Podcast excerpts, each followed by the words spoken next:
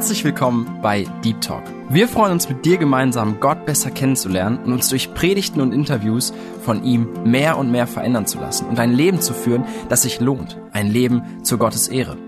Unser Anliegen ist es, mit dir über Themen zu sprechen, die tiefer gehen. Also eben nicht Smalltalk, sondern Deep Talk. Sei dabei und lass dich herausfordern. Ja, hallo, schön, dass du heute wieder eingeschaltet hast. Mein Name ist Tina und ich freue mich, dass du dabei bist und ich freue mich auch über unsere Gäste. Daniel und Liane sind heute dabei. Wenn du Deep Talk schon länger kennst, dann kennst du wahrscheinlich auch Liane. Sie war tatsächlich in einer der ersten Folgen mit dabei. Falls du das noch nicht gehört hast, dann kannst du das gerne nachhören. Das ist die Folge 2 und die Folge 8. Da läuft dann die Fortsetzung. Ja, und heute ist Liane nicht alleine, habt ihr schon gehört. Der Daniel ist mit dabei, aber den lernt ihr gleich kennen. Liane, wir haben bei unserem letzten Interview über Binti ganz viel gesprochen.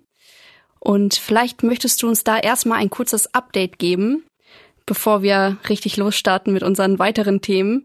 Was gibt's da Neues? Was hat sich in der Zwischenzeit getan und wie hat der Herr da gewirkt? Bericht uns gerne. Ja, total gerne. Erstmal auch Hallo von mir. Ich freue mich nach echt langer Zeit irgendwie wieder dabei zu sein. Zu Binti, weil er dein Vater ist. Das Buch gibt es ja seit geraumer Zeit. Damals haben wir noch für die Fertigstellung gebetet und ja, heute ist das Buch schon echt seit längerer Zeit erhältlich, mittlerweile auch als Hörbuch. Binti 2 ist in Arbeit, läuft unter dem Titel Binti, eine Alltagsheldin, Fragezeichen, Ausrufezeichen.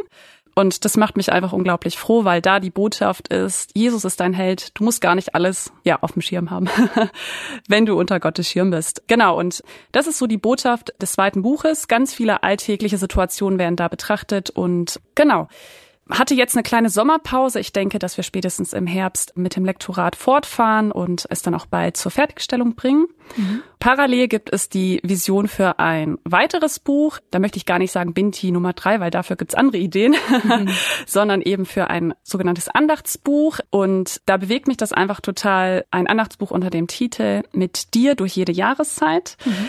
Inspiriert ist das Ganze durch eine Liebeserklärung, die ich für meinen Mann geschrieben habe, nämlich, genau, ich habe ihm mal einen Brief geschrieben oder ein Prosa eigentlich, einen Text wo ich geschrieben habe, dass ich unsere Beziehung, also eigentlich damals für Mr. Right, da wusste ich ja noch gar nichts von Daniel, dass ich unsere Beziehung wie den Frühling erwarte und dann eben in Bezug auf Sommer, Herbst und Winter und irgendwie nicht nur die Jahreszeiten, die man so kennt, sondern eben in Bezug auf unser Leben und auf Höhen und Tiefen, der eiskalte Winter, der goldige Herbst, aber auch mit trüben Tagen und alles irgendwie zu Gottes Ehre und mit dir durch den Alltag eben. Das ist so die Main Message. Mhm. Und das habe ich damals irgendwann für Mr. Right geschrieben und dann dann archiviert. Und als Sal und ich dann zusammenkamen, habe ich es ihm eines Tages vorgetragen. Oh. Und ja, mit dir durch jede Jahreszeit bewegt mich total, weil ich denke, klar, es ist toll, mit Daniel durch jede Jahreszeit zu gehen, auch durch jede Jahreszeit des Lebens perspektivisch. Aber was noch viel, viel wichtiger ist und ja, was Dreh- und Angelpunkt unseres Lebens ist, ist ja Jesus Christus. Und von daher so das als Titel für das Andachtsbuch gespickt mit ein paar Episoden von uns beiden, mit kurzen Andachten passend zu der jeweiligen Jahreszeit, also ein Andachtsbuch fürs ganze Jahr eben. Vor allen Dingen findet man in dem Buch eine Vielzahl an Blogbeiträgen, die es eben auch auf www.binti.de gibt, aber natürlich auch noch weitere Andachten, die dort zu finden sind. Da freue ich mich total drauf. Ein Großteil davon ist fertig, wartet mhm. sozusagen auf dem Laufwerk gedruckt zu werden. Mhm. Wir kommen gerade vom Verlag, Daniel und ich. Das heißt, da gibt es Ideen, Gedankengänge. Manches ist noch nicht spruchreif. Da warten wir einfach ab, sind total gespannt, was Gott daraus macht. Ja, das hört sich auf jeden Fall sehr spannend an und wir können auch gespannt drauf sein. Genau, noch eine kurze Rückfrage zu der Aufnahme Binti. Wo kann man die denn hören oder bekommen? Ja, das Hörbuch gibt es, wenn du auf www.binti.de klickst. Darüber wirst du auf die Website des Verlages weitergeleitet und darüber kannst du das Hörbuch bestellen. Genau.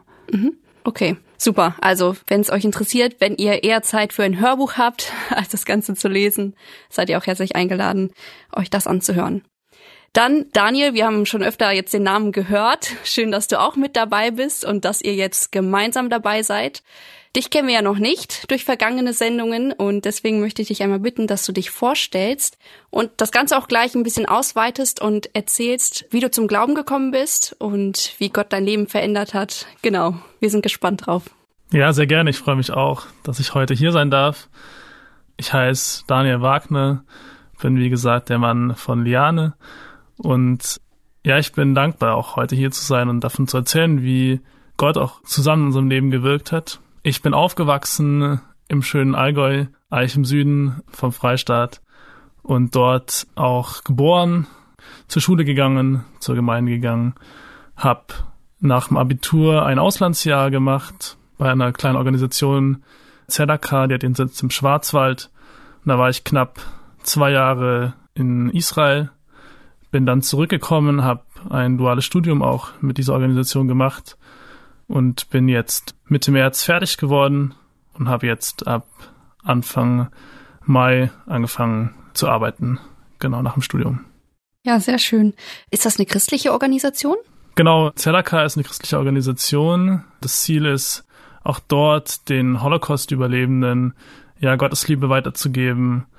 Die Menschen, die so viel auch ja erlebt haben, auch von den Deutschen so viel gelitten haben und ihnen ja mitzugeben, ihr seid was wert, aber auch ihnen mitzugeben, ihr seid geliebt, ihr seid geliebt von mhm. Gott und aber auch ganz praktisch diese Leute zu unterstützen. Wir haben dort ein Pflegeheim und ein Gästehaus, wo Holocaust-Überlebende kostenlos Urlaub machen können.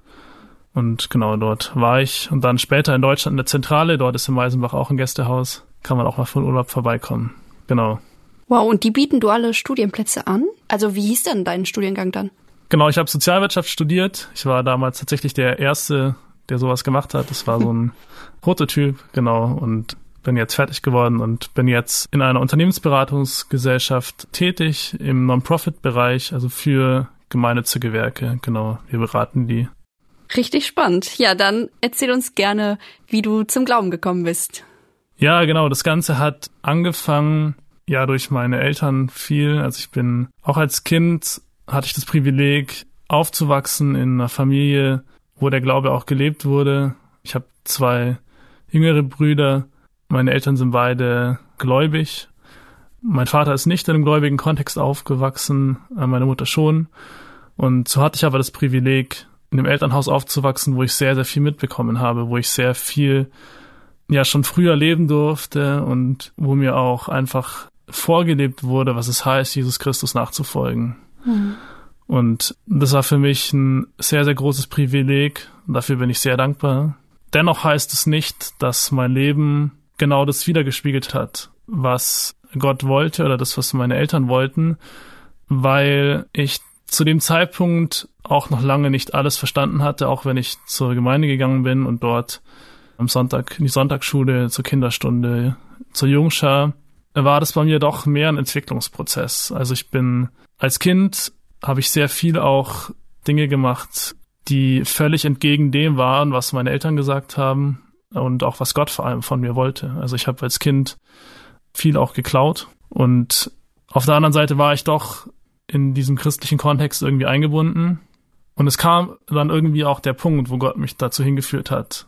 Da war ich noch, ich sag mal, so im Alter sieben, acht, irgendwann kam so der Punkt, hey, es braucht eine Entscheidung. Ich habe da so eine Zeitschrift mal gelesen und dort ist es nochmal mir vor Augen geführt worden, hey, mach das fest. Gib dem Ganzen ja auch ein, eine Chance, aber auch irgendwie mach das wirklich fest, mach das fix.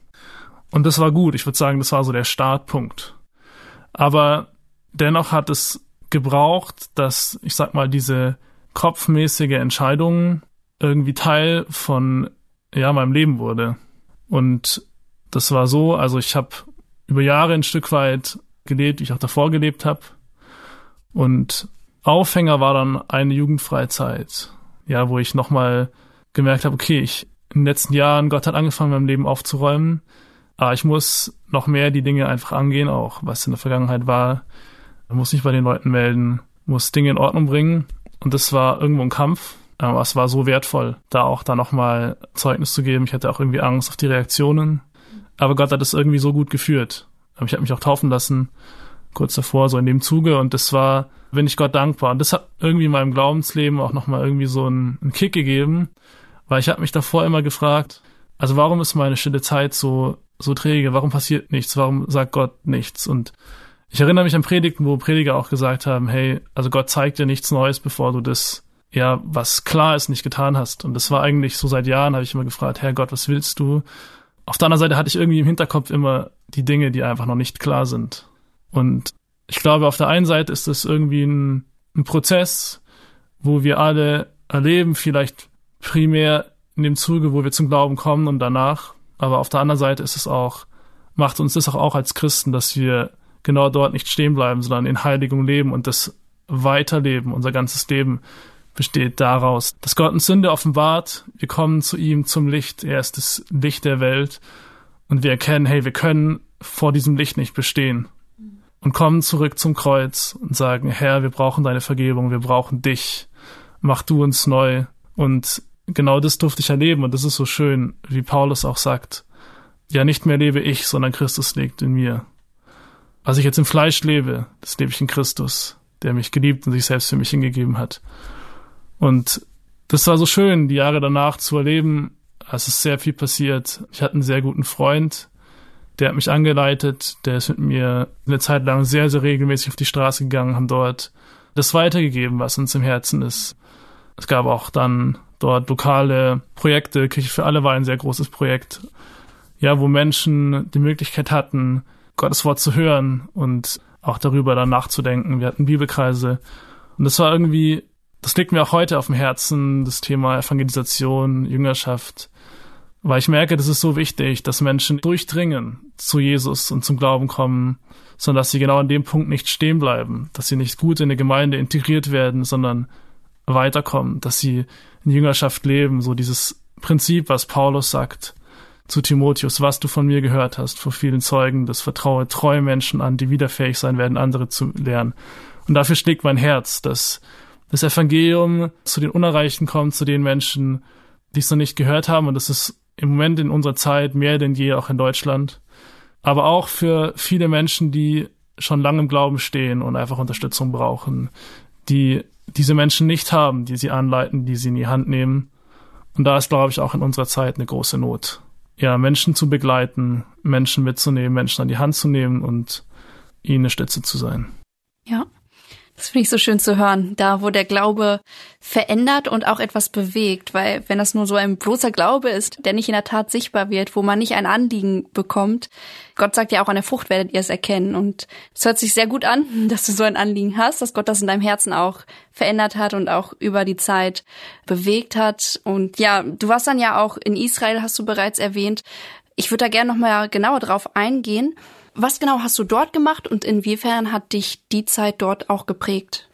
Die Zeit hat mich elementar geprägt in verschiedener Hinsicht. Also ich habe davor ja meine schulische Bildung quasi abgeschlossen mit der Fachhochschulreife und bin dann quasi direkt danach für ja 19, 20 Monate nach Israel gegangen und das war auf der einen Seite insofern was Neues, weil ich das erste Mal richtig für längere Zeit weg war von zu Hause, wo man jetzt auch nicht einfach mal ein Wochenende dann zurückkommt.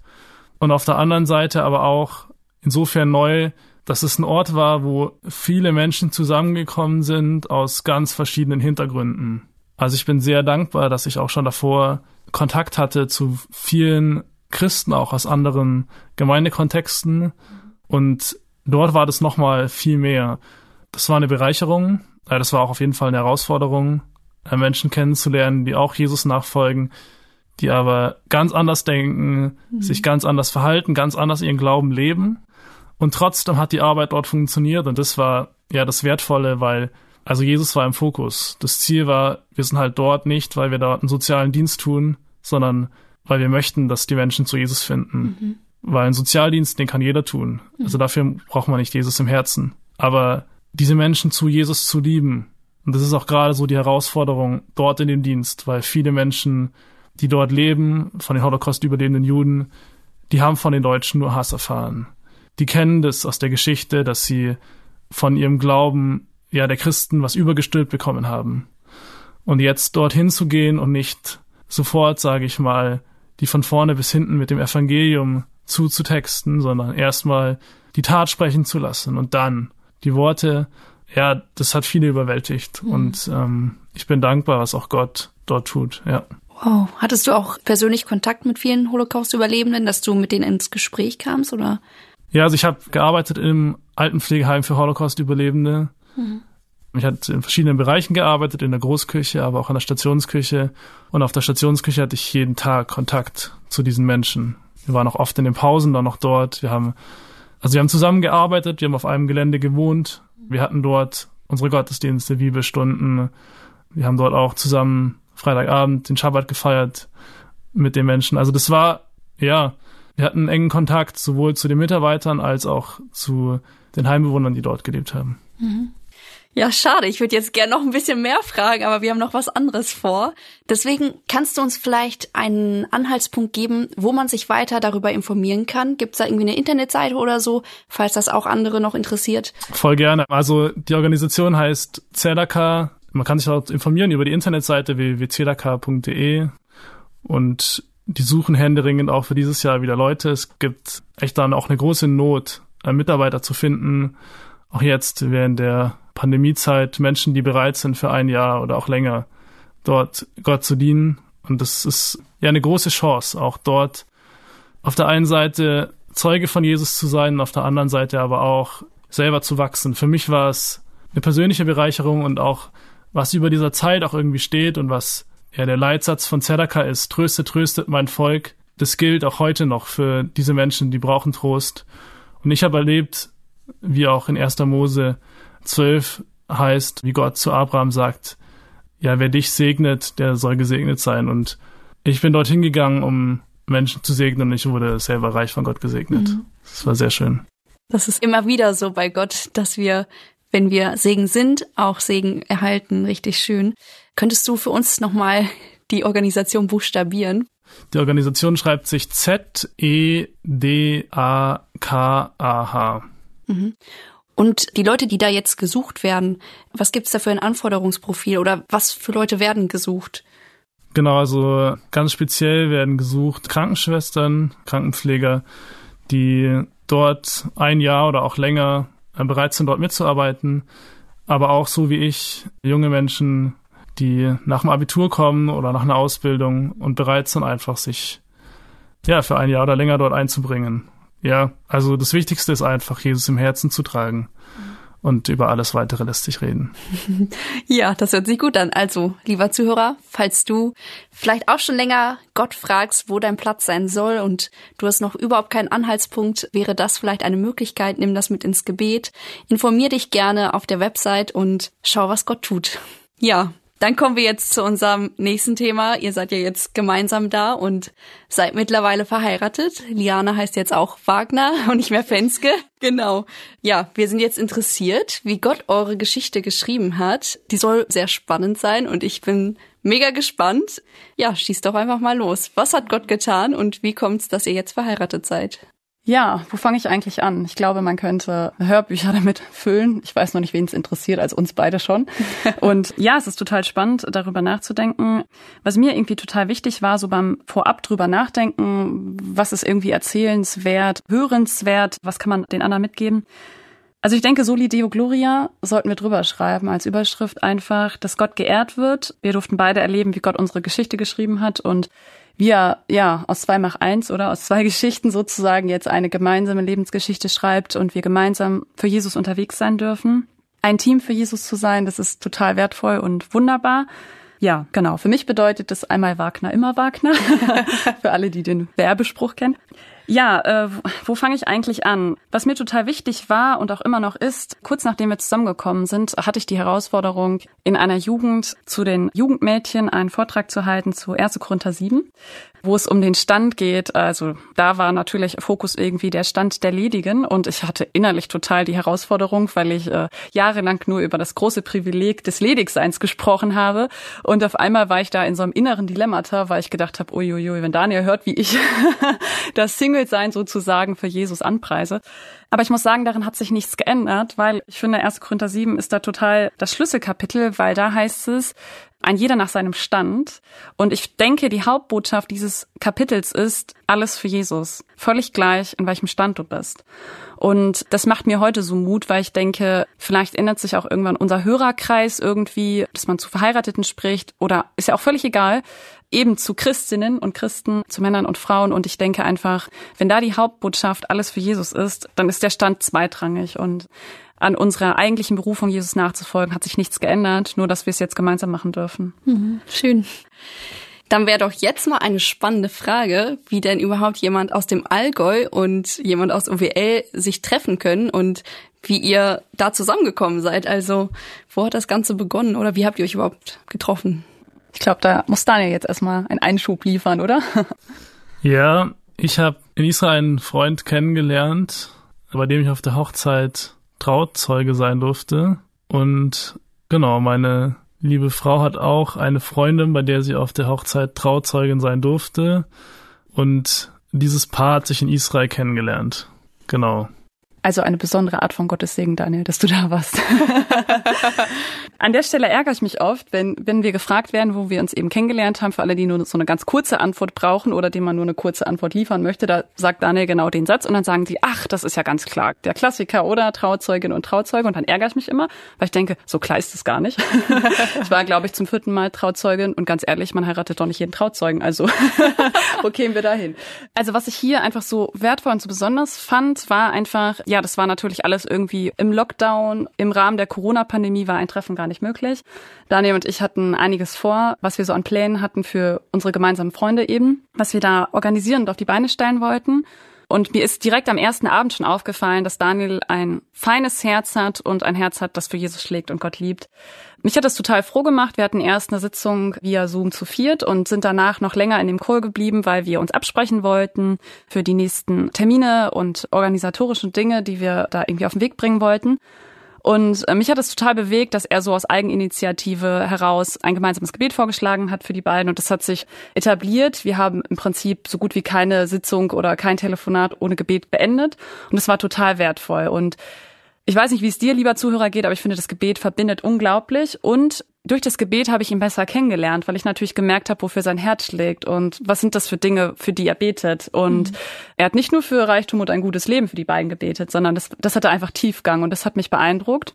Und was mich auch sehr bewegt hat, das war auch zu Beginn eigentlich schon, dass ich recht schnell gemerkt habe, er redet mit Jesus, wie ich das tue. Das gibt's doch gar nicht. also irgendwie Gott ist mein Vater, aber Gott ist auch sein Vater. Und so wie er mit Gott spricht, das hat mich total berührt, weil ich gemerkt habe, irgendwie sprechen wir eine Sprache des Glaubens. Das hat man ja vielleicht auch manchmal bei Freundinnen, wenn man gemeinsam betet, dass man merkt, äh, unser Herz schlägt ähnlich, aber das hat man eben nicht mit jeder Freundin, mhm. oder? Oder nicht mit jeder Bekanntschaft oder nicht in jedem Arbeitskreis in der Gemeinde oder wie auch immer. Und das hat mich total bewegt, einfach zu erleben, erkenne Jesus, wie ich es tue und sicher noch mehr.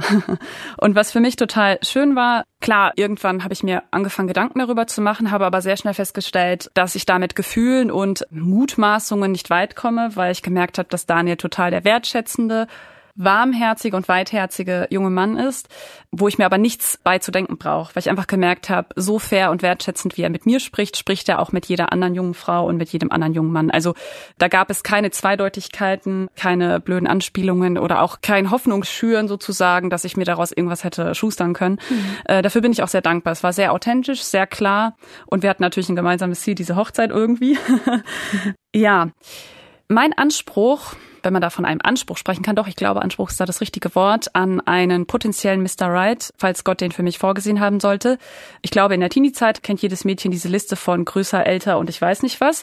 Irgendwann wirft man sowas über Bord, sofern man vernünftiger wird. Haha. Nein, aber irgendwie ist das so, oder? Irgendwann denkt man, ja, worauf kommt das wirklich im Leben an? Das sind bestimmt nicht die Kontoauszüge und das ist bestimmt auch nicht irgendwie seine Haarfarbe oder ja, keine Ahnung. Also irgendwann wird das alles sehr irrelevant. Und ich habe gemerkt und das Jesus auch so vorgetragen, mein einziger einziger Anspruch oder Wunsch an diesen zukünftigen Mann, sofern es ihn vom Herrn bestimmt geben sollte, ist, dass dieser Mann Jesus mehr liebt, als ich es tue. Und bei Daniel traf dieses Kriterium zu. Das hat mich total bewegt, einfach zu merken, was wirklich sein Herzensanliegen ist, nämlich, wie er auch vorhin schon sagte, Evangelisation, Jüngerschaft, Jesus im Alltag nachzufolgen, mit seinem Leben Gott zu ehren. Und da habe ich einfach gemerkt, okay, wenn das jetzt von Gott ist, wenn das quasi jetzt von Gott vorbereitet ist, merke ich, dass ich da bereit wäre, bereit wäre mitzudienen, ja, weil wir da ein gemeinsames Anliegen haben. Aber das wollte ich jetzt natürlich nicht auf meine eigene Idee sozusagen gründen. Gott hat in der Zeit, wo wir zusammengearbeitet haben, sehr viel zu meinem Herzen gesprochen, mich sehr ermutigt, ihm da zu vertrauen und es ihm abzugeben und im Prinzip war es ja bis zu dem Tag, wo Daniel mich gefragt hat, ja immer noch offen und unklar und ungewiss. Aber ich wusste, dass Gott es machen wird, wenn es von ihm kommt. Ich hatte eine Gewissheit und einen Frieden darüber. Und der Vers, der auch zu unserem Trauvers wurde, hat mich da total angesprochen und durchgetragen durch diese Zeit. Wir lieben, weil er uns zuerst geliebt hat. Einfach zu wissen, hey, wenn, wenn das jetzt Gottes Sache ist und wenn Gott da am Werk ist, dann wird es richtig gut werden. Weil dann dürfen wir uns lieben, weil wir bereits geliebt sind von Christus. Und da den Frieden drüber zu haben, der den Verstand übersteigt, sollte das nichts werden, in der Gewissheit, dass Jesus eben den besseren Wein schafft. Und ja, das hat mich total ermutigt, einfach zu warten und es abzuwarten und ihn aber auch immer wieder gedanklich in Gottes Hand abzugeben und zu sagen, Herr, segne ihn, was auch immer seine Entscheidungen sind. Und ja, das Gebet des Jabets ist unser gemeinsames Gebet geworden. Segne uns und erweiter unser Gebiet, steh uns bei und halte Unglück und Schmerz von uns fern. Und das habe ich in der Zeit alleine gebetet, für mich, für uns, wenn man so möchte. Und ja, jetzt dürfen wir es gemeinsam tun. Das ist mhm. total wertvoll. Vielleicht noch mal ganz kurz ein paar weitere Sätze. Als er mich gefragt hat, haben wir an dem Tag besprochen, dass es uns beiden total wichtig ist, dass der andere den zweiten Platz im Leben einnimmt. Und das klingt jetzt ultra unromantisch, war es tatsächlich auch, aber da gab es ja auch für Romanze nicht so viel Platz, weil wir einfach gesagt haben, hey, an unserer Berufung Jesus zu dienen und nachzufolgen ändert sich nichts. Also wollen wir und wir bitten Gott immer noch darum, dass er die Liebe unseres Lebens bleibt, zu aller allererst. Und wenn es noch menschlich sozusagen eine Rangliste gibt, dann ist natürlich Daniel die Nummer eins. Und das ist ja auch total schön. Aber Jesus ganz grundsätzlich als Nummer eins und als die Liebe unseres Lebens. Und eine Sache, die mich noch total bewegt hat und die für mich auch so ein Kriterium war, zu prüfen, ob Daniel der Mann ist, mit dem ich mein Leben teilen möchte, mich hat 1. Korinther sehr bewegt, weil es ja heißt, dass die Unverheiratete für die Sache des Herrn zuständig ist oder verantwortlich oder berufen ist. Und das war für mich irgendwie klare Sache. Das war mein Auftrag und das war irgendwie mein Lebensziel. Und mein Wunsch war, aus diesem Single-Sein für Jesus alles rauszuholen, was jetzt gar nicht heldenhaft klingen soll, sondern einfach, das war der Wunsch. Und Gott ist es, der dann das Wollen und Vollbringen irgendwie wirkt. Also nichts, um mir selbst irgendwie einen Lorbeerkranz aufzusetzen, sondern eben zu Gottes Ehre. Und dann habe ich gedacht, aber die Challenge ist ja, es heißt ja, dass die Verheiratete darum bemüht ist, dass sie ihrem Mann gefällt. Und dann habe ich für mich gedacht, okay, dann muss es aber ein Mann sein, der danach trachtet, Gott zu gefallen, damit, wenn ich ihm gefalle, ich Gott gefalle kompliziert. Ja, aber total wunderbar und das merke ich jetzt in unserem gemeinsamen Alltag. Es ist uns ein Gebetsanliegen, dass ja das normale Leben, wie wir es eben leben, wie alle anderen auch, ein Leben zu Gottes Ehre sein darf, gemeinsam nach Gottes Reich zu trachten. Und da hat Daniel mich total ermutigt. Er hat gesagt, wenn wir Gottes Anliegen zu unseren machen, dann wird sich Gott auch um unsere Anliegen kümmern. Und das erleben wir einfach, wie Gott für uns sorgt und wie wir gemeinsam unterwegs sein dürfen. Jetzt habe ich aber, glaube ich, genug erzählt. ja, Daniel, wie war das denn für dich? Ja, für mich war das was sehr Besonderes am Anfang. Ich habe nämlich in dieser Zeit noch sehr darüber nachgedacht, eigentlich auch alleine zu bleiben. Ende 2020 hat es damit angefangen, dass ich ein sehr gutes Buch gelesen habe von Elizabeth Elliots, Liebe kann warten. Das haben mir empfohlen. Und das war ein Stück weit, ohne dass ich das wollte, eine Vorbereitung darauf. Eine Vorbereitung insoweit, dass Gott mein Mindset ein Stück weit erweitert und sagt, ah, es gibt die Ehe noch und es ist auch eine legitime Alternative zum Alleinsein. Weil ich habe genau diese gleiche Frage bewegt. Ja, eben der Verheiratete ist um das Wohl der Frau besorgt und als Unverheirateter hat man einfach nochmal andere Möglichkeiten, oder? Man kann dorthin gehen, wo vielleicht keiner hingeht. Man kann alleine dorthin gehen. Und das Buch war aber insofern sehr wertvoll, dass es einfach meinen Blick geöffnet hat. Okay, das gibt's einfach. Das war auf der einen Seite sehr gut, auf der anderen Seite hat Gott Anfang 2021 auch noch was gemacht, was sehr spannend war, und zwar er hat so ein Stück weit auch ein Gebetsanliegen angefangen zu erhören, und zwar Dankbarkeit. Ich habe in der Zeit so angefangen, jeden Tag mir ganz bewusst jeden Morgen aufzuschreiben, für was ich eigentlich dankbar bin. Und ich habe gemerkt, es war der Schlüssel zu einer wahnsinnigen Lebensfreude, die ich haben durfte und ein Erfülltsein in Christus, ohne dass ich jetzt mitten in einer Partnerschaft stehe und das als Vorwand nutze, um überhaupt glücklich zu sein. Weil ich glaube, das funktioniert nicht. Das war für mich immer klar, ich will mich nie in eine Beziehung reinstürzen mit dem Ziel, glücklich zu werden. Mhm. Also wenn ich davor nicht selber mit Jesus glücklich war, bin ich das danach auch nicht. Mhm. Und das kann ich auch nur jedem wärmstens ans Herz legen, das so zu machen. Auf jeden Fall war das für mich was sehr Besonderes, irgendwie diese Zeit zu erleben, so die ersten drei Monate im März, also bis März, April.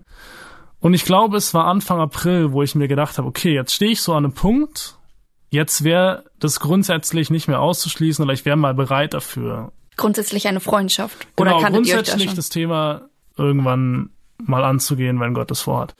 Genau, wir hatten dann, wir sind dann eingeladen zu dem ersten Termin, um die Hochzeit zu planen. Das war lustigerweise am 16. April, also kurz danach. Dort haben wir uns dann das erste Mal gesehen über Zoom. Das war noch mitten in der Covid-Zeit. Und ja, ich habe mir da nicht allzu viel gedacht. Das war ein Treffen. Was ich spannend fand und was mich doch irgendwie zum Nachdenken angeregt hat, die Zusammenarbeit danach war sehr besonders, weil ich kenne das von der Schule und vom Studium. Ich bin vom Typ so, ich bin schon eher in der Gruppe ein Drahtzieher. Das heißt, ich gucke, dass es vorangeht, ich gucke, dass die Projekte laufen. Und das ist auf der einen Seite wertvoll, weil ich bin dann schnell durch, aber auf der anderen Seite ist es wahnsinnig anstrengend, wenn man mit Leuten in der Gruppe zusammenarbeitet, die gar nicht ziehen. Und hier hatte ich einfach das Gefühl, wir schmeißen uns die Bälle nur so zu. Also ich mache was und merke, ah, da kommt sofort eine Reaktion. Also wir haben in einer Art und Weise zusammengearbeitet, wie ich das noch nie davor erlebt habe. Ich Und übrigens auch nicht. das war einfach, das war sehr schön, das war wertvoll, das war eine sehr spannende Zeit. Ich habe mich gefragt, wie es danach weitergeht. Wir haben dann die Hochzeit vorbereitet und ein Stück weit war das auch irgendwo eine Möglichkeit, sich auszutoben. Für mich war das das erste Mal als Trauzeuge. Ich habe das davor noch nie gemacht. Ich kannte keinen Anspruch und irgendwie haben wir da ja mit Gottes Hilfe schon irgendwie zusammen was machen können, was am Schluss Gott voll gesegnet hat, oder? Also wir sind beide eher perfektionistisch orientiert ein Stück weit und hatten da irgendwie den Anspruch, dass dass es vernünftig läuft und ja, das Brautpaar hat uns da auch irgendwie viel Verantwortung gegeben, oder? Wir durften uns da austoben und das war irgendwie schön, ähm, auch in der Zeit zu erleben, wie Gott geführt hat. Wir hatten so ein paar Sachen geplant, wir wussten, also die Ressourcen reichen hinten und vorne nicht. Und dann noch das zusammen Gott abzugeben und zu sagen, hey, Vater, du musst jetzt hier einfach noch die Finanzen schenken, weil sonst läuft's nicht. Und das war auch irgendwie so krass zu sehen, also von wo überall vor allen Seiten dann einfach Geld kam für diese Hochzeit. Wow. Also wir haben eigentlich da niemanden gefragt jetzt darum. Und das war irgendwie auch wieder so ein Punkt. Also krass, wie Gott das gemacht hat. Also ich freue mich voll für das Brautpaar, die haben natürlich auch am meisten davon profitiert. ja, das ging ungefähr so zwei Wochen. Dann haben wir uns Anfang Mai getroffen, das erste Mal dann in Präsenz mit dem Brautpaar. Das war so eine Art, ja nicht wirklich Junggesellenabschied, hätte sowas sein sollen. Einfach ein bisschen Wochenende zusammen Zeit verbringen. Ja, da konnte leider kein anderer kommen wegen Covid. Wir durften uns nur zu viert treffen. So schade. Und wir mussten auch echt ein bisschen aufpassen, weil wir auch gar nicht so in der Öffentlichkeit so viel machen durften. Also wir durften mit keinem weiteren Haushalt zusammen sein. Das heißt, wir mussten immer gucken, dass wir getrennt fahren. Das heißt, das Brautpaar ist in einem Auto gefahren, wir sind in einem Auto gefahren. Wir hatten wertvolle Gespräche auf den Fahrten. Ich habe recht schnell gemerkt, okay, da gibt es einen Menschen, der tickt in vielen Dingen ähnlich wie ich, hat ein ähnliches Verständnis von einer Beziehung zu Jesus, wie ich das auch habe. Und nach dem Wochenende, ja, da, da war ich, ich weiß, ich bin ins Auto gestiegen, bin auf die Autobahn gefahren und mir gingen einfach viele Gedanken durch den Kopf. Und da kam das Thema wahrscheinlich so zum ersten Mal bewusst auf, bestimmt an dem Wochenende auch schon unterbewusst. Aber da habe ich irgendwie so das Thema das erste Mal auch dann im Auto ausgesprochen. Ich bin, es war eine recht lange Fahrt, also ich komme aus dem Süden von Bayern. Wir haben uns in Herford getroffen, das heißt, ich bin sieben Stunden gefahren. Ich weiß, ich habe dort einen Vortrag gehört von Hans-Peter Reuer und der hat mich auch irgendwie ermutigt, nochmal so das einfach an Gott abzugeben. Und dann kam mir dieser Vers aus Philippa in den Kopf. Sorget euch nichts, sondern in allem lasst euch Gebet und Flehen eure Anliegen vor Gott kund werden und der Friede Gottes, der allen Verstand übersteigt, eure Herzen und Sinne bewahren in Christus. Und ich glaube, das war das zentrale Element. Und ich habe Gott dieses Anliegen vorgetragen, gesagt, Vater, wenn du möchtest, dass wir zusammenkommen, für mich war gleich klar, also entweder heiraten wir oder wir lassen's. Also es gibt da für mich nicht viel dazwischen. Wenn du das möchtest, dann gib mir über diese Sache einen Frieden. Also ich muss wissen, dass das dein Projekt ist. Und ich habe Amen gesagt und ich hatte einen Frieden im Herzen, also wie ich ihn wirklich, ich glaube, in meinem Leben noch nicht gehabt habe. Und das hat mich schon sehr begeistert, weil ich habe gemerkt, mir ist es jetzt eigentlich egal, ob wir zusammenkommen oder nicht. Gott macht es gut. Und das hat mich irgendwie begeistert, weil ich habe gewusst, also Gott hat den Überblick, Gott hat den Plan und das hat mich sehr, sehr fasziniert. Auf der anderen Seite habe ich natürlich ab dem Zeitpunkt intensiv dafür angefangen zu beten. Ich habe mit meinen Eltern gleich an dem Abend gesprochen. Meine Mutter hat das schon geahnt, hat schon nachgefragt. Für die war das schon ein bisschen klarer, weil der Name natürlich die Wochen auch schon ein paar Mal gefallen ist. Mit der haben da so einen sechsten Sinn. Ja, genau. Meine Mutter hat es ziemlich schnell durchstiegen. Und ich habe meinen Eltern auch da so ein bisschen Austausch gepflegt, kann ich auch nur empfehlen. Das ist wertvoll. Leute, denen man vertraut, auch dort einfach in solche Fragen auch mit einzubeziehen.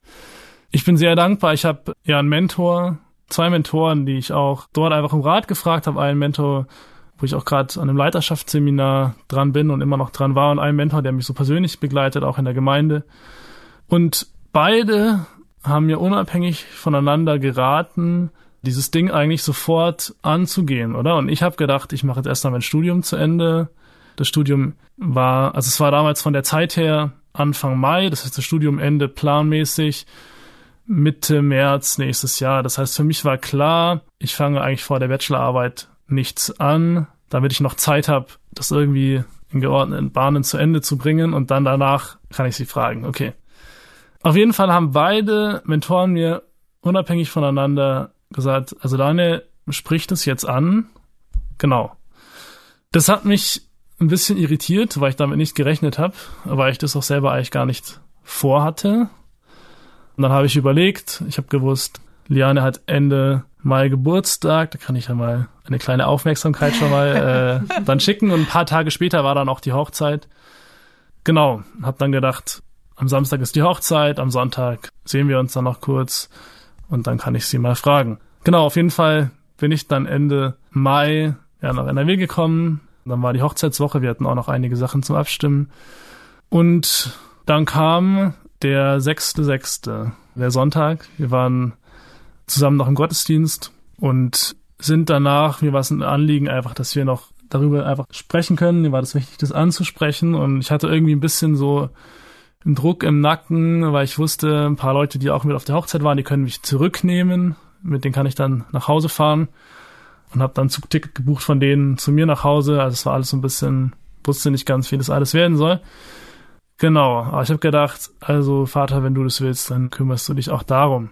Auf jeden Fall war dann der sechste, sechste, wir haben Mittag gegessen, sind dann raus eine Runde zum Spazieren und haben dann über verschiedene Themen geredet, auch noch so, genau, Jüngerschaft. Also, ja, einfach Dinge, die uns davor auch schon bewegt haben. Genau, und an dem Punkt übergebe ich mal an meine Frau wieder. Jetzt können wir ja Schluss machen, oder? Nein. Man muss auch immer Geschichten da beenden, wo es am spannendsten ist. Ja, das Interessante war, dazu muss man kurz sagen, der eine Mentor, der Daniel auch wirklich geraten hat, es noch an dem Sonntag festzumachen, ist vom Typ her auch gar nicht unbedingt so derjenige, der Dinge sofort angeht und sofort Vollgas gibt, sondern der auch eher so wohl überlegte Ratschläge gibt. Und er war selber und auch seine Frau, haben sie uns jetzt so im Nachgang erzählt, völlig verwundert über sich selber, dass er das so auferlegt bekommen hat, wie vom Herrn, so dass er sagen muss, Daniel, mach das fest. Und das war eigentlich völlig widersprüchlich zu seiner eigentlichen Art, zu seinem Naturell. Und eben der andere hat es Daniel auch sehr ans Herz gelegt. Ich glaube, deine Eltern ebenfalls. Und da war irgendwie klar so, er wusste irgendwie, er, er muss es an diesem Sonntag machen. Wusste ja gar nicht, was mir durch den Kopf ging. Weil, ja, mich hat die Wochen eben im Hinblick auf die bevorstehende Hochzeit und dann war ja auch klar, er fährt am Sonntag wieder nach Bayern zurück und dann gibt es ja auch tatsächlich keinen weiteren Verbindungspunkt, der uns irgendwie in Kontakt halten könnte und sollte. Genau, und mir war dann klar, er fährt und dann ist das Ding durch. Und mein Anspruch war, dass danach nicht so drei Tage später kommt, hey, wie geht's dir? Und mal so ein bisschen Smalltalk und so ein bisschen hin und her geschrieben. Ich habe gedacht, hey, also er ist jetzt da und wenn es was zu besprechen gibt, dann darf er das gerne tun. Und wenn er sich lediglich für die Zusammenarbeit bedankt und dann fährt, dann ist es auch so. Dann ist es wirklich abgehakt, weil ich habe zum Herrn gesagt, was ich nicht aushalte, ist so dieses ewig hingehalten werden. Mhm. Also entweder jetzt oder gar nicht. So. Und habe mich natürlich damit auch selber irgendwie in gewisser Weise unter Druck gesetzt, habe das aber Gott immer wieder so vorgetragen. Und ja, ein paar wenige Freundinnen und meine Schwester und Schwägerin, ja, die haben eben von dieser außergewöhnlich guten Zusammenarbeit irgendwie Wind bekommen. Und ja, jeder kennt diese Fragen, oder? Und ist es einer? Ja, keine Ahnung, das muss Gott machen.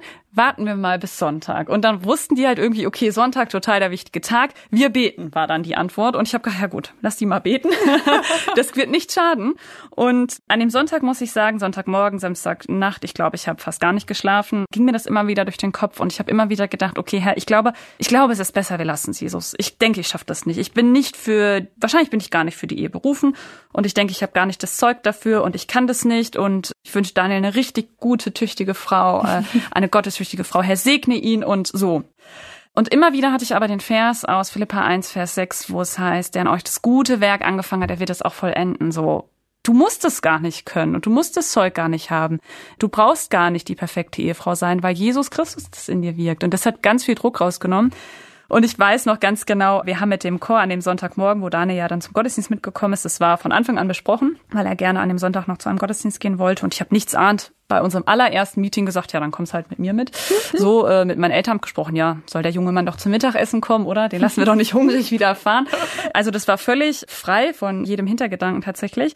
Und wir haben mit dem Chor an dem Sonntag das Lied gesungen, wagt den Sprung in Gottes Hände, lass dich fallen wie ein Kind. Du sollst wissen, dass am Ende der, wer Gott vertraut, gewinnt. Und das hat mich so bewegt und ich habe, wir haben das Lied rauf und runter geübt. Scheinbar brauchte ich das und irgendwann habe ich gesagt, okay, Herr, ich springe. Ich ich gebe das ab, es ist jetzt deine Sache, du schreibst eben unsere Geschichte. Und jetzt waren wir spazieren und haben uns noch über Seelsorge und Seelsorgebeziehungen und Jüngerschaften unterhalten. Und ich hatte immer im Kopf her, wenn er sich nur für die Zusammenarbeit bedankt, dann fährt er. Und dann ist es auch okay. Ich werde das mit dir heute Abend durchkauen und dann ist das irgendwie eine Abmache zwischen dir und mir. Ich habe gedacht, daraus wird was. Scheinbar nicht. Okay, ich wünsche Daniel echt alles, alles Gute. Und vor allen Dingen, hey, wir haben einen freien Willen. Vielleicht hat er auch eine Freundin oder vielleicht hat er eine andere Frau im Kopf. Was weiß ich. Also während des Spaziergangs habe ich mir schon gedacht, Liane, ganz ruhig bleiben, alles okay. Gott wird es sehr gut machen.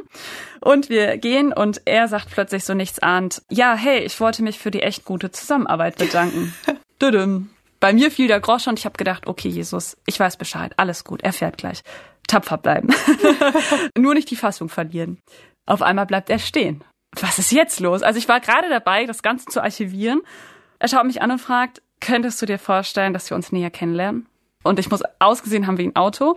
Und er hat gemerkt, dass ich gerade keine Worte habe und hat dann noch ein bisschen nachgeliefert und hat dann gesagt, mir ist aufgefallen, dass wir beide ein Anliegen für Gottes Reich haben und dass eben Jüngerschaft, Evangelisation, Seelsorge ein Auftrag von uns beiden ist. Und ja, ich habe gemerkt, dass wir den gleichen Herzschlag haben. Wow, ich war sprachlos. Ich habe immer noch nichts gesagt. Wir standen passenderweise gerade an einer Weggabelung. Ich habe da nur gesagt, lass uns weitergehen, weil ich nicht wusste, wo ich anfangen sollte. Ich, eigentlich wusste ich es ja vom Herrn. Eigentlich habe ich ja auf diesen Moment gewartet und die lieben Menschen, die eingeweiht waren, haben ja alle für den besagten Sonntag gebetet. Und jetzt war es soweit und ich habe nur gedacht, das kann nicht wahr sein. Er hat sich doch gerade bedankt. Eine Freundin sagte dann irgendwann im Nachgang, das ist doch typisch Gott. Du hast gesagt, entweder er bedankt sich oder er fragt mich. Und Gott sagt, hä, warum nicht beides? Ziemlich klasse. Wir sind dann weitergegangen und Daniel ähm, hat gemerkt, gemerkt, dass ich ihn wie in so eine Erklärungsnot gebracht habe, die er nicht hatte, aber ich habe eben nicht gesprochen und er hat dann gesprochen hat dann gesagt, ja, dass ihn eben unsere Zusammenarbeit sehr bewegt hat, dass er dafür gebetet hat, dass er merkt, dass Gott, ja, dass Gott da irgendwie am Werk ist. Aber was ich sehr schön fand, er hat nicht dagestanden und mit der Bibel in der Hand und gesagt, hey, du musst meine Frau werden, weil Gott mir das gesagt hat, sondern er hat in die Richtung gar nichts gesagt, sondern hat nur gesagt, dass er möchte, dass ich das im Gebet bewege, dass ich Gott frage und dass er mit jeder Antwort zufrieden ist, weil es so, wie Gott es macht, sehr gut sein wird. Und das hat mir natürlich auf der einen Seite sehr, sehr viel Druck rausgenommen, weil ich gemerkt habe, okay, er steht da nicht und sagt, du und keine andere, weil du musst jetzt so nach dem Motto, sondern ihm war total wichtig, dass ich das eben frei vom Herrn auch weiß. Und ich habe dann ganz platt zurückgefragt, so nach dem Motto, woher weißt du, dass ich die Richtige bin? Oder weißt du, dass ich die Richtige bin? Und dann hat er nur gesagt, das sage ich dir nicht. Das musst du von Gott selber wissen. Und das war ziemlich gut, weil ich glaube, davon können sich viele Jungs eine Scheibe abschneiden, weil häufig die Frauen damit einfach mit so einem Satz wird man maximal unter Druck gesetzt. So, ich weiß schon, dass du richtig bist, jetzt musst du es nur noch wissen oder dem zustimmen. Ja, das war spannend. Und dann habe ich aber nur irgendwie gesagt, äh, Daniel, wie kommst du denn auf mich? So, weil ich habe einfach gemerkt, ja, dass Daniel einfach ein sehr, sehr besonderer Mensch ist. Also für mich der allerbeste sowieso. Aber einfach, wo ich gedacht habe, er könnte doch jede andere Frau fragen und ja, es wäre ein leichtes, in Anführungsstrichen, eine Frau zu bekommen. Aber das war ja eben auch nicht sein Anspruch. Und was mich sehr berührt hat, da kann ich Gott nur die Ehre für geben. Und das ist jetzt auch gar nicht, wenn ich das so ausspreche, dass ich das jetzt von mir behaupten würde, sondern es waren die Worte eben aus seinem Mund. Und das hat eben mir nochmal einen Einblick in seinen Charakter und in seine Herzenshaltung gegeben. Er hat gesagt, Liane, du bist die gottesfürchtigste Frau, die ich in meinem Leben getroffen habe. Und das hat mich total bewegt. Er hat gesagt, ich habe noch nie eine so gottesfürchtige Frau gesehen wie dich. Und das sage ich jetzt nicht, um mich zu loben, also gar nicht, da gibt's auch gar nichts, wofür ich zu loben wäre, sondern es geht ja um Jesus und um seine Ehre und um sein Reich. Aber mir hat es einfach gezeigt, okay, er schaut gerade gar nicht auf Body Mass Index und Bildung und Größe und Alter und Kultur und Herkunft und ach, weiß der Kuckuck worauf, auf meinen Notendurchschnitt oder so, sondern er hat auf das Herz geschaut und vor allen Dingen war sein Maßstab irgendwie Gottes Maßstab. Und das hat mich total bewegt und berührt. Wow. Ja, Daniel, wie hast du dich denn gefühlt, als Liane dann quasi geschwiegen hat? Was hattest du für einen Eindruck in dem Moment? Ich wusste gar nichts, ich konnte nicht ganz die Reaktion abschätzen. Und ja, also ich war eigentlich entspannt in dem Moment. Ich hatte einfach Frieden, dass Gott es gut machen wird. Und ich habe auch Gott zugetraut, dass er, oder ich habe schon eigentlich ja gehofft, weil ich war mir eigentlich mehr, mehr auch sicher, dass es passt. Ja. Weil ich einfach wusste, Gott ist da am Werk und wenn das Gottes Werk ist, dann läuft's. Und dennoch wollte ich es irgendwie wissen. Also äh, meine Frau, meine jetzige Frau, die hat meine Ursprungsfrage noch nicht beantwortet gehabt, und zwar, ähm, ob wir uns näher kennenlernen wollen. Und ich habe eben dann so das alles erklärt, was ich gerade denke und was ich wahrgenommen habe. Und das ging so ein bisschen hin und her. Jana hat Rückfragen gestellt und irgendwann kam dann der Punkt, wo sie gesagt hat, okay, dann erzähle ich mal meine Geschichte oder wie, wie ich das erlebt habe. Und da war dann für mich irgendwie schon klar, okay, Wahnsinn, Gott hat diesen Moment vorbereitet. Also wir haben beide nicht davor rüber gesprochen. Und das habe ich mir irgendwie gewünscht. Und das war auch irgendwie so am Schluss auch dieses Wunder, wo es auch bis zum Schluss spannend blieb, weil, also ich wollte, dass, wenn ich Liane frage, sie vorbereitet ist. Und das war auch nochmal so ein, ein Riesenprivileg, ein Riesenwunder, dass Gott sie vorbereitet hat. Also das hat mir auch nochmal irgendwo Sicherheit gegeben, hey, ich bin, ich bin auf dem richtigen Weg. Also das ist nicht, dass Gott es immer so machen muss oder dass es immer so sein muss. Aber ich habe mir das irgendwie so gewünscht und Gott ist darauf eingegangen. Dafür bin ich so dankbar. Und genau, Liane hat dann erzählt, wie sie das wahrgenommen hat. Für mich war das natürlich mega. Es war Wahnsinn. Zu erleben, wie, wie krass Gott jeden Stein so zusammengeführt hat. Da hat das Puzzle so ein, schon ein Stück weit so ein großes Ganze gegeben. Und ich weiß, wir haben uns dann auf eine Bank gesetzt und ich habe nochmal diese Frage wiederholt. Also ich habe die, glaube ich, insgesamt dreimal gestellt. Noch ein zweites Mal. Sie hat dann ihre Ausführungen langsam beendet und ich habe gefragt, okay, ja, ähm, wie sieht's aus? Also ich brauche noch ein Jahr. Das hast du nicht gesagt, aber. Aber ja, also wie sieht's aus? Und sie hat dann gesagt, was hast du gesagt? Im Vertrauen auf Gott, ja. Ja. Und es war im Prinzip, wenn ich das mal so sage, der Start von der Beziehung, aber auch ein Stück weit wenn ich einen Ring da gehabt hätte, hätten wir uns sofort verlobt. Also haben wir im Prinzip auch symbolisch, dann später nochmal zu einem späteren Zeitpunkt, aber das war der Start, auch ein Stück weit von unserer Ehe, mm, die Gott ja. gestiftet hat. Also für mich sind wir ein Stück weit auch schon seit dem Zeitpunkt irgendwie verheiratet. Also es gibt Dinge, die sind, kamen zur Hochzeit und die sind auch für die Ehe auch vorbehalten, aber das war irgendwie der Start in das gemeinsame Leben, oder? Das war der Start. Vor Christus einfach. Vor ne? Christus und es war auch eine Verbindlichkeit, die Liane in dem Moment eingegangen ist, die mir irgendwo bewusst wurde auf der Autofahrt, wo ich das das erste Mal ausspreche. Krass, also ich, ich übernehme auf einmal Verantwortung für einen anderen Menschen. Mhm. Mir ist auch aufgefallen dann auf den Autofahrten, okay, ich kann nicht mehr so leichtsinnig auf der Straße unterwegs sein wie früher. Ich habe Verantwortung für einen anderen Menschen. Und das war auf jeden Fall eine sehr, sehr schöne Erfahrung, auch emotional. Also wir waren äh, gestrahlt, wir waren glücklich.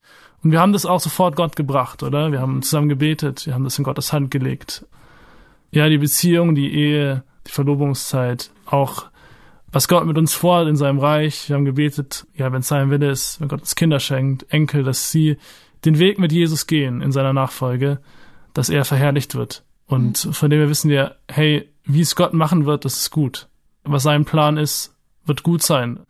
Wenn er uns ja, für uns einen Plan hat, dass wir einfach hier in Deutschland leben, hier sein Reich bauen und in die Gemeinde investieren oder wenn er möchte, dass wir auf dem Missionsfeld sind und dort zu zweit unterwegs sind, zu zweit für ihn brennen oder wenn er möchte, dass wir noch, weiß ich, noch ein Buch schreiben oder, oder gar nichts von dem allen. Wir haben gewusst, er möchte, dass wir zwei ab heute zusammen ihm dienen. Und was mich auch in dem Kontext ermutigt hat, war eine Aussage meines Jugendleiters. Er sagte, dass er natürlich nicht mehr jetzt 100 Prozent geben kann, seitdem er verheiratet ist, aber zusammen können sie mehr als 200 Prozent geben. Und das hat mich irgendwie ermutigt. Also es ist nicht so, dass es ein Verlust ist für Gottes Reich, sondern es ist ein Gewinn. Und ich bin dankbar dafür, für die Zeit, die wir auch jetzt schon zusammen hatten und auch für das, was Gott uns schenken wird noch. Richtig schön. Eine Sache, die mir ganz besonders aufgefallen ist, die ich sehr positiv finde, euer Gottvertrauen in dieser ganzen Geschichte. Das finde ich sehr erwähnenswert und ich wünsche euch, dass das so bleibt, dass ihr in die Zukunft schaut mit einem tiefen Gottvertrauen immer wieder, egal wo er euch hinführt oder wie er euch noch weiterhin führen wird. Ja, ihr habt dann auch eine Fernbeziehung quasi haben müssen bis zur Ehe. Wie war die Zeit für euch und ja, euer Kennenlernen? Wie hat sich das dann so über die Ferne entwickelt? Ja, sicher herausforderungsvoll auf der einen Seite. Ja, also es ist halt auch ein Stück weit genau das eingetreten, was ich mir schon gedacht habe im Studium, dass eben einfach die Ressourcen nicht mehr so da sind. Aber das Interessante war, und das hat doch irgendwie Gott wieder richtig gut gemacht. Das war doch das Semester, wo ich am Schluss vom Schnitt her die besten Ergebnisse hatte. Und das wow. war irgendwie doch wieder so genial zu sehen. Also es tut der Sache keinen Abbruch. Also Gott steht dazu. Und ja, das ist gut. Und das war sehr wertvoll, einfach auch die Erfahrung so zu sehen. Also Gott geht damit, er macht es gut. Auf jeden Fall war es anstrengend. Die Deutsche Bahn hat da auch ihren Teil dazu beigetragen. Die Fahrten waren immer ziemlich lang, viele Zugausfälle, viele Verspätungen. Und dann war es auch immer wieder so eine Sache auseinanderzugehen. Ich glaube, das war das Schwierigste. Wir hatten dann oft ein Wochenende oder ein verlängertes Wochenende. Ich war dankbar für den Lockdown durch Covid. Das heißt, in der Zeit waren die meisten Vorlesungen online, teilweise noch nicht, teilweise musste ich wieder vor Ort sein. Ja, wir sind einfach dankbar dafür, dass wir heiraten durften und auch ein Stück weit dem irgendwie so auch ein dieser Zeit auch, auch wenn sie wertvoll war, aber auch dieses ständige Auseinander und getrennt sein, dem irgendwie da auch ein Ende gebracht wurde. Mhm. Was ich total wertvoll an dieser Zeit fand, mich hat mal eine Freundin gefragt oder gute Bekannte, und Liane, denkst du, ach, Hauptsache schnell heiraten? Und ich habe damals gesagt, nee, irgendwie nicht, weil wir sind jetzt verlobt und wir sind nur einmal im Leben verlobt. Und ich finde dieses Verlobtsein, Dani hat es ja eben auch nochmal angesprochen, mit diesem Verabschieden und sich wiedersehen.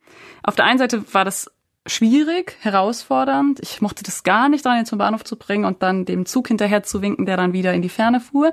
Und manchmal war da auch ein Monat oder länger zwischen. Also das war echt nicht einfach. Aber sich auf das nächste Wiedersehen zu freuen und sich darauf vorzubereiten, war für mich immer wieder ein Bild für Christus und seine Gemeinde die Braut Christi, die sich auf seine Wiederkunft vorbereitet und freut, eben wie eine verlobte Frau. Und das hat mich total angesprochen und auch immer wieder, ich weiß, wo ich einmal im Zug saß auf dem Weg ins Allgäu und einfach gedacht habe, wow, gleich ist wieder der Moment, da öffnet sich die Tür und dann steht er da. Mhm. Das ist total besonders und atemberaubend, aber es ist vor allen Dingen total die tiefe Botschaft da drin enthalten, zu wissen, wir bereiten uns darauf vor, Jesus Christus kommt wieder. Mhm.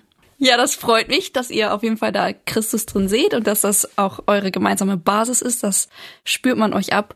Und vielleicht könnt ihr noch ganz kurz ein paar Sätze zu euren Plänen oder Zielen für die Zukunft sagen. Ein bisschen ist das auch schon durchgeklungen, aber vielleicht das nochmal kurz zusammenzufassen. Wie stellt ihr euch die gemeinsame Zukunft vor? Ja, also es ist alles spannend. Es gibt jetzt noch keine Antwort. Also es gibt sie nicht, äh, nicht weil wir sie nicht sagen wollen, sondern weil sie einfach noch nicht gibt. Ich bin insofern sehr dankbar. Ich arbeite aus dem Homeoffice. Das heißt, es ist im Prinzip egal, wo wir sind, kann ich arbeiten. Ich habe einen Arbeitskollege, der arbeitet in Bali. Also wir könnten auch ins Ausland gehen und irgendwie dort was machen. Es ist alles offen. Ob wir jetzt in einem Jahr nach Bayern ziehen oder irgendwo anders hingehen, es ist alles irgendwo offen. Also wir haben irgendwo auch jetzt schon den Wunsch, bei uns jetzt für Menschen da zu sein. Wir würden gerne irgendwie einen Bibelkreis gründen oder dort für Menschen auch da zu sein, mit ihnen gemeinsam Gottes Wort zu lesen, Ungläubige zu erreichen. Aber so der ganz genaue nächste Schritt, der fehlt noch. Ja, Gott schreibt immer noch seine Geschichte und das ist auch gut so. Er soll den Stift behalten und wir sind total gespannt, wann er uns da Einblick gibt sozusagen in seinen nächsten Plan. Ja.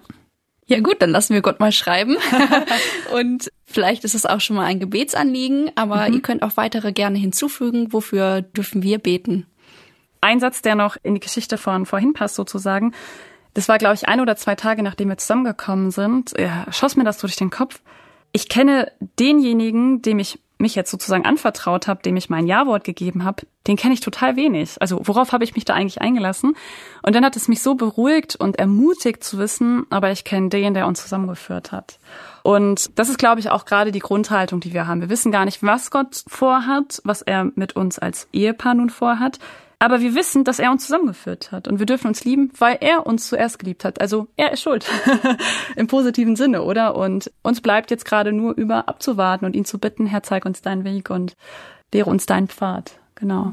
Ja, man kann einfach sagen, Gott hat es gut gemacht. Also ich hatte irgendwie den Anspruch, eigentlich immer schon nie eine Person innerhalb von einer Beziehung kennenzulernen und dann zu sagen, es passt, wir heiraten oder das passt nicht, wir gehen auseinander.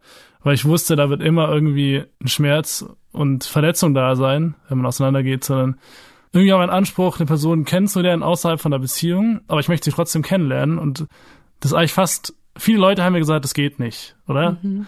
Und Gott hat es irgendwie doch gemacht. Also er hat einen Rahmen geschaffen, so mit dieser Hochzeit irgendwie vorbereitet, dass wir uns in einem Rahmen kennenlernen, wo wir uns schon recht gut, sage ich mal, kennenlernen.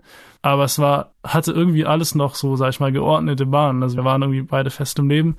Genau, und da ja, sind wir auch für die Zukunft einfach am Beten, dass Gott uns zeigt, was er weiter vorhat, was sein Plan ist. Genau, wir sind gerade beide noch an unseren Abschlussarbeiten zu schreiben. Das ist auf jeden Fall ein Gebetsanliegen. Und dann sind wir gespannt, was Gott noch vorhat. Mhm. Und was mir noch total wichtig ist, einfach als Ermutigung für die jungen Zuhörer und auch einfach ganz besonders, glaube ich, auch an die Frauen gerichtet. Als Frau hat man doch eine wartende Haltung irgendwie und wartet auf Mr. Right, auf Gottes Fügung und Führung. Und ich muss sagen, manchmal habe ich gedacht, ich glaube, diesen Mann gibt es einfach gar nicht, der das Profil mitbringt, eben Jesus so hingegeben nachfolgt und der dann Initiative ergreift, von welchem Planeten soll der bitte kommen, so nach dem Motto. Und dann aber immer wieder zu wissen, Gott ist souverän. Wenn Gott die Welt geschaffen hat, wenn er Sonne und Erde im richtigen Winkel zueinander hält, hey, dann hat er doch auch meine kleine Welt in seiner Hand. Und das hat mich so ermutigt. Und das will ich gar nicht nur auf die Ehe beziehen und sagen, ja, Gott muss dir jetzt unbedingt einen Mann schenken, darum geht es gar nicht, sondern einfach zu wissen, ich darf als Tochter Gottes an seiner Hand durchs Leben gehen. Und was ich so genial finde, also Daniel hat nicht eine Frau gesucht, aber Gott hat ihm eine geschenkt. Also mhm. wir sind, durften beide Jesus nachfolgen. Was wolltest nicht du sagen? eine, sondern die allerbeste für mich. das war dein Reden. Ähm, genau, also wir waren beide unterwegs und auf einmal lässt Gott es zu, dass sich ein Weg einfach kreuzt. Und mhm. das finde ich so wunderbar. Ja, Soli Deo Gloria. Mhm. Ja, Daniel, vielleicht hast du auch noch so ein paar abschließende Worte an die Zuhörer, was dir wichtig ist oder was du denen einfach mitgeben möchtest. Genau, ich glaube, es lohnt sich, Gottes Reich an die erste Stelle zu setzen, oder? Matthäus 6, 33. Trachtet zuerst nach Gottes Reich, nach seiner Gerechtigkeit. Und das habe ich irgendwie auch im letzten Jahr so gemerkt. Also wenn wir Gottes Anliegen zu unserem machen, wird er sich um alles andere kümmern. Und wenn er will, dass wir heiraten, dann wird er auf diesem Weg, wo wir mit ihm unterwegs sind, wird er uns die Leute zusammenstellen. Und das Schöne ist dann auch, oder? Wir treffen dann Leute, die genauso ticken wie wir, oder? Weil sie auch auf diesen Weg kommen, oder? Auf diesem Weg Matthäus 6,33 gehen. Und das wünsche ich euch, das möchte ich euch mitgeben, dass ihr alles auf diese Karte setzt. Und das war auch im letzten Jahr irgendwie eine Herausforderung. Ja, ich hatte, war auch in der Hochschule noch eingebunden, sehr stark im Studium, in der Jugend, wir haben eine Campus für Christus Gruppe an der Hochschule, irgendwie so verschiedene Bereiche, aber es hat sich immer wieder gezeigt, also es lohnt sich doch, Gottes Reich an erste Stelle zu setzen und auf einmal tun sich Ressourcentöpfe auf. Also ich denke nur, ich habe an einem Abend, muss ich das noch vorbereiten, für ein Thema und habe einen ganzen Tag dann am nächsten Tag noch, sage ich mal, damit verloren, ein Thema vorzubereiten für eine Andacht. Also nicht verloren, aber für mich war es dann verlorene Zeit, weil es war für was anderes bestimmt. Und ich erinnere mich dran, ich musste das Exposé für die Bachelorarbeit noch abschließen und es war dann innerhalb von einer halben Stunde an dem Abend geschrieben. Dafür hatte ich den ganzen Tag eingeplant. Und so tut Gott Möglichkeiten auf und tut Wunder in unserer heutigen Zeit und wir können mit ihm rechnen und mit seinem Eingreifen jeden Tag rechnen und das möchte ich euch mitgeben Bleibt dran, jeden Tag in der Beziehung mit Christus. Ja, auf jeden Fall. Gott ist treu und er hat die Verheißung gegeben. Ja, an der Stelle müssen wir auch schon abrunden. Ich bedanke mich ganz herzlich bei euch beiden. Schön, dass ihr da wart und eure Geschichte geteilt habt. Wie gesagt, Gottvertrauen ist mir da voll hängen geblieben. Oder auch, dass ihr immer wieder auf Christus schaut, einzeln schon, jetzt gemeinsam. Bleibt dabei. Ich wünsche euch Gottes Segen. Und ja, an dich, lieben Zuhörer, ich hoffe auch, dass du etwas mitnehmen konntest. Vielleicht stehst du auch vor dieser Frage. Vielleicht konnte deren Geschichte dir weiterhelfen. Oder du wurdest einfach ermutigt zu warten und Gott zu vertrauen und auf dem Weg mit Jesus zu bleiben und ihn an erste Stelle zu setzen. Und das wünsche ich dir für die kommende Woche, für dein ganzes Leben. Und in diesem Sinne, Gott befohlen, bis zum nächsten Mal.